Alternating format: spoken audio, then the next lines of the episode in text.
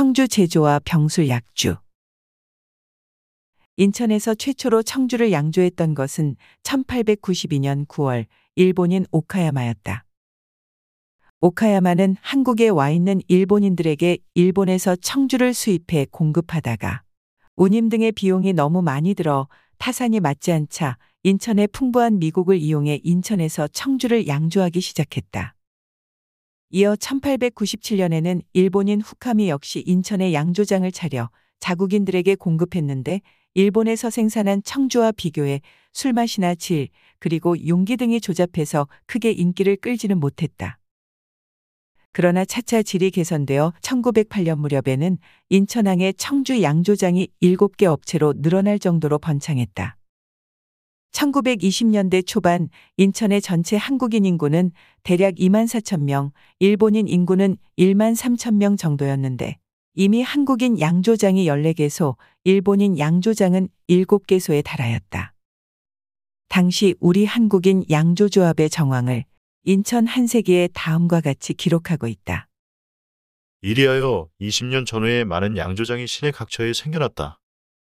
대동양조조합, 영화양조조합, 인천양 조조합 등 법인체에서부터 대일 양조장, 김희관 양조장, 영춘 양조장, 신창 양조장, 소성양조장, 대화 양조장, 계림 양조장 등 소규모 개인업체에 이르기까지 14개소가 있었다. 이러한 상황에서 양조업계의 선두주자의 한 사람으로 떠오른 인물이 최승우였다.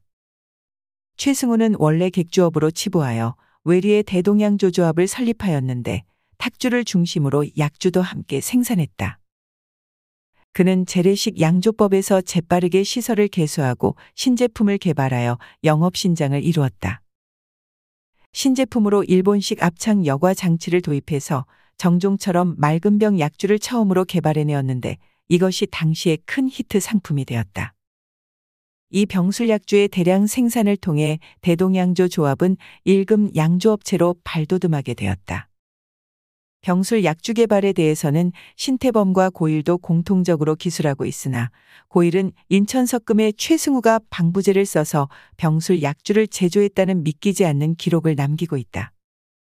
받침술 시대부터 용동주탕집으로 유명했던 영화양조조합, 일본 청주처럼 맑게 여과하고 처음으로 송노란 상표를 붙인 병술 약주를 개발한 대동양조조합, 판매량으로 뛰어났던 인천양조조합과 대화양조장 등의 이름은 아직도 기억에 남아있다. 방부제를 써서 최초로 조선 약주를 일본 정종같이 맑은 청주로 만들던 대동양조 주식회사가 광통사 뒷집에서 송림동 최흥삼 시댁 부근으로 옮겨가서도 제조에 힘썼으나 때가 불리해 자연 폐업하고 말았다. 그러나 조선 약주의 품질을 향상하는 데 결정적 신기원을 마련한 것은 사실이다.